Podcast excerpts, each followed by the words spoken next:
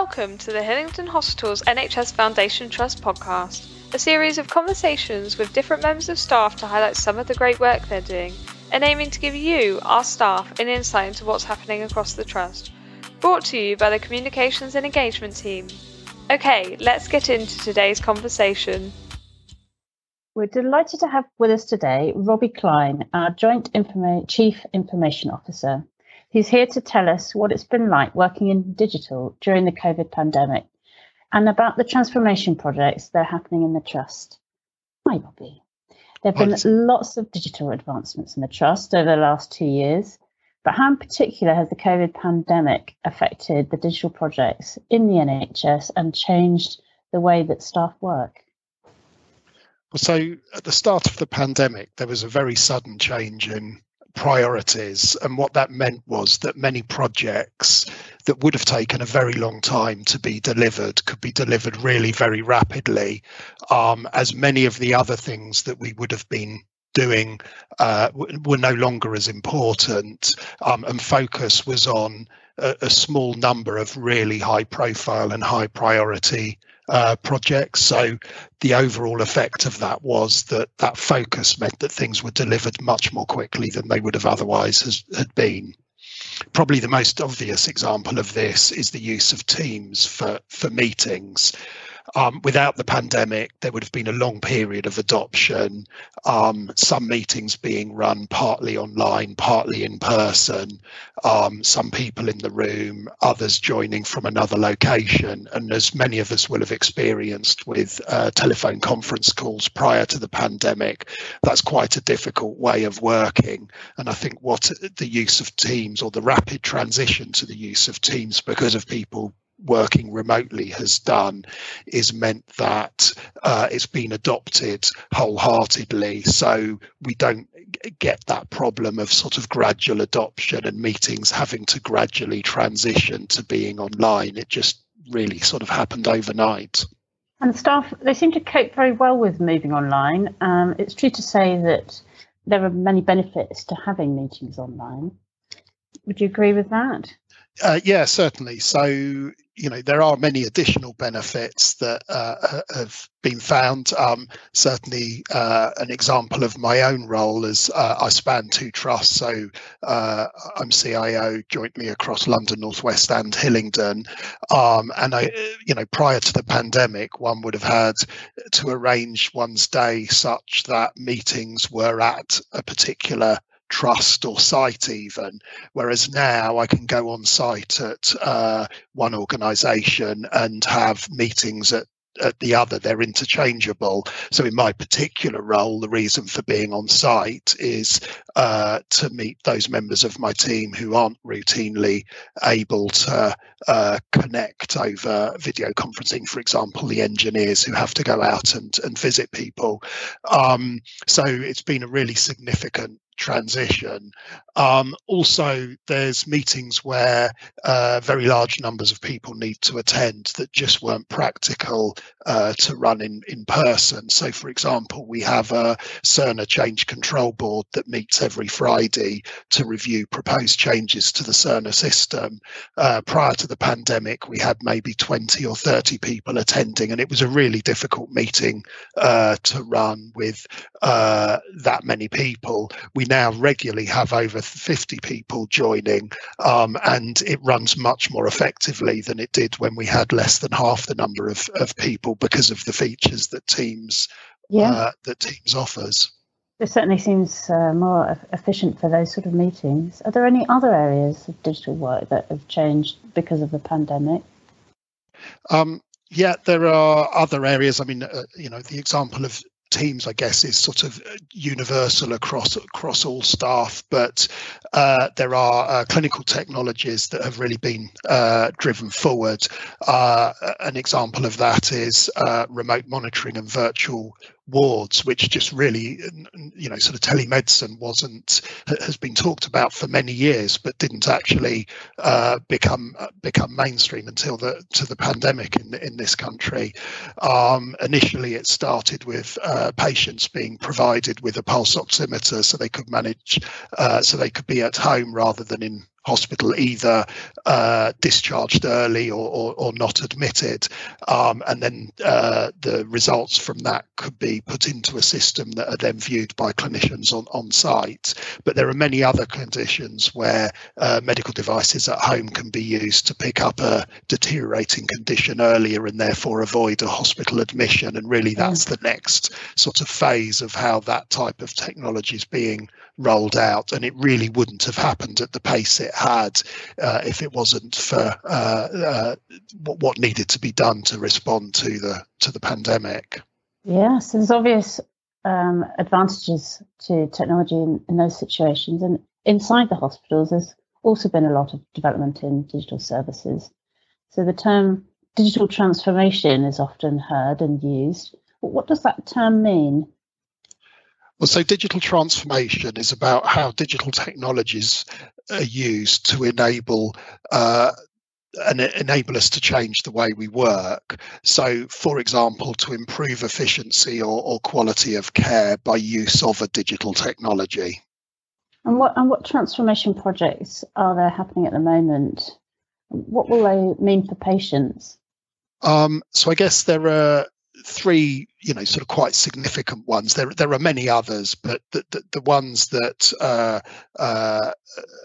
feature most highly are the Cerner EPR. So the Trust is joining an electronic patient record system that's currently in use at Imperial and Chelsea and Westminster, and will also be used at London North West. So this means all four acute trusts in North West London will be sharing the same electronic patient record system. And this will have benefits, for example, like an allergy recorded at St Mary's Hospital for a patient could trigger an alert if a contraindicating drug is prescribed at Hillingdon Hospital and vice versa. So discrete data recorded at one organisation will benefit the care of the patient at one of the other trusts. So that's a very significant step forward. The Care Information Exchange is a project to enable patients to get a copy of their own, an electronic copy of their own records on their own mobile devices, sometimes called a personal health record. So data from our clinical systems feeds into the Care Information Exchange, and the patients have control over that record. It offers many benefits, but an example of one would be a patient who needs support with their care or managing their appointments, and they can delegate access to their personal health record to a family member or carer, who is then able to see when appointments are due, help them to attend, but also to review blood results and so on, and help more widely in the management of their care. Let's hear from David, who uses the Care Information Exchange to keep his type 1 diabetes under control. Hi, I'm David. I'm a type 1 diabetic, and I'm looked after by three different NHS organisations. That's Charing Cross Hospital, where my consultant's based, Eastcote, where my GP is, and Hillingdon Hospital, where I get my eyes looked at. All three of these organisations have information going into the Care Information Exchange, which enables me to see my results quickly and also act on those results. So what it enables me to do is look at my blood glucose scores and adjust the insulin I take or the food I eat accordingly, which I find really useful, as well as seeing trends as well, so I can see how my blood glucose has changed over months or years. Also, on at least one occasion, it's prevented me having to have an additional blood test, which would have taken me a few hours to go and get arranged at the local hospital. When the GP's asked for my latest blood glucose levels, I'm able to just show him the result on my phone, which, as I say, has saved both me and my GP time, enable us to make good decisions in a timely fashion. So patients in the area can now access their own results and manage their appointments through the Care Information Exchange, giving patients more control. So that's a very significant development, and we'll also take feeds not just from the acute trusts in North West London, but primary and community care as well as mental health. And then the last of the sort of really major projects is the electronic document management system. So it's all very well us moving to systems where the newly entered clinical information goes into an electronic system, but we've also got a very large number of paper medical records in our libraries, and the document management system is the product that we're using to scan medical records. It's already in use in A&E, and very soon will start to be used in ophthalmology before we roll it out more widely across the trust, and this will scan all our legacy notes and also any new paper that comes into or is created within the organisation will be scanned. And this has a huge benefit that, you know, will mean that people won't be searching for notes or can look at notes remotely or from other locations. You don't have to actually move that paper around the organisation to support clinical care. So lots of benefits for staff and the patients of our trust and across North West London. You mentioned your role is a joint role with our trust and North West University Healthcare Trust. In fact, we, as a trust, will often work collaboratively with other trusts across North West London. What's the benefit of this? So, I mean, I guess I alluded to it a bit before when I was describing the Cerner system. So, for many of our patients, their care moves between trusts in North West London. So by sharing these systems and working collaboratively with other organisations on our digital systems, we're able to better support care for patients as they move between all organisations. For staff, many of our staff either in their role at any one time are working across multiple organisations, or during the course of their career they move from one trust in North West London to another. So by collaborating and using the same systems in multiple organisations, we can make a much better experience for staff and avoid many of the training needs that people have to go through when they change organisations. And I guess just within my own department, it's much more efficient for us to support one system that's used by multiple organisations, rather than every organisation having their own instance of a product or a different product. Clearly, we can work more efficiently, and our staff are better able to support each other, cover for each other, if we've got a single system that we're supporting. It certainly all sounds great, but how's the trust managing to fund these projects when finances are so tight across the NHS? Well, so all these projects have business cases that have demonstrated that the upfront investment will be covered in the longer term by savings that are facilitated by new digital systems. So they do require investment, but we do get a return on that over the course of the use of the product, whether that's 3 or 5 years or more. What's your vision of the future in the NHS digitally? Well, so for North West London, we sort of have a summary of our digital strategy. So this is across the sector, not just Hillingdon alone, which is known as the 7 steps. And everything really is dependent on the first step, which is having a robust and resilient IT infrastructure. Then we need to focus on getting a digital record within our organisation. So, you know, until we're recording clinical information electronically, none of the other steps can really progress. But once we've got a digital record, we're then able to share that with other organisations using some of the products that I've described earlier. This then has the potential to enable patient engagement, so we're able to share the information about our patients much better with them.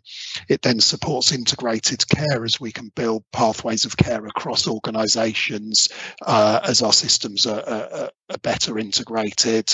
And then the data out of that then supports population health, so we can be looking at how we better manage the care of cohorts of patients rather than just treating just the individuals. And then lastly, there's innovation, and you know, once we've got a large repository of clinical information, then the innovation opportunity is significant with emerging technologies like artificial intelligence and machine learning, which can act over those data sets that we will have gathered through our digital records. Sounds very exciting. We look forward to digital future, and if we can find out more about the individual projects on our public website. Thanks so much for joining the chat today.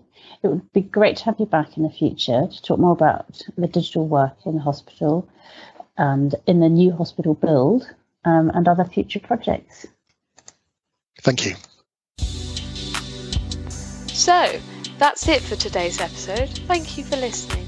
Please do join in the conversation about this episode, tag us in social media and send us any other comments and let us know your thoughts, and we'll see you next time.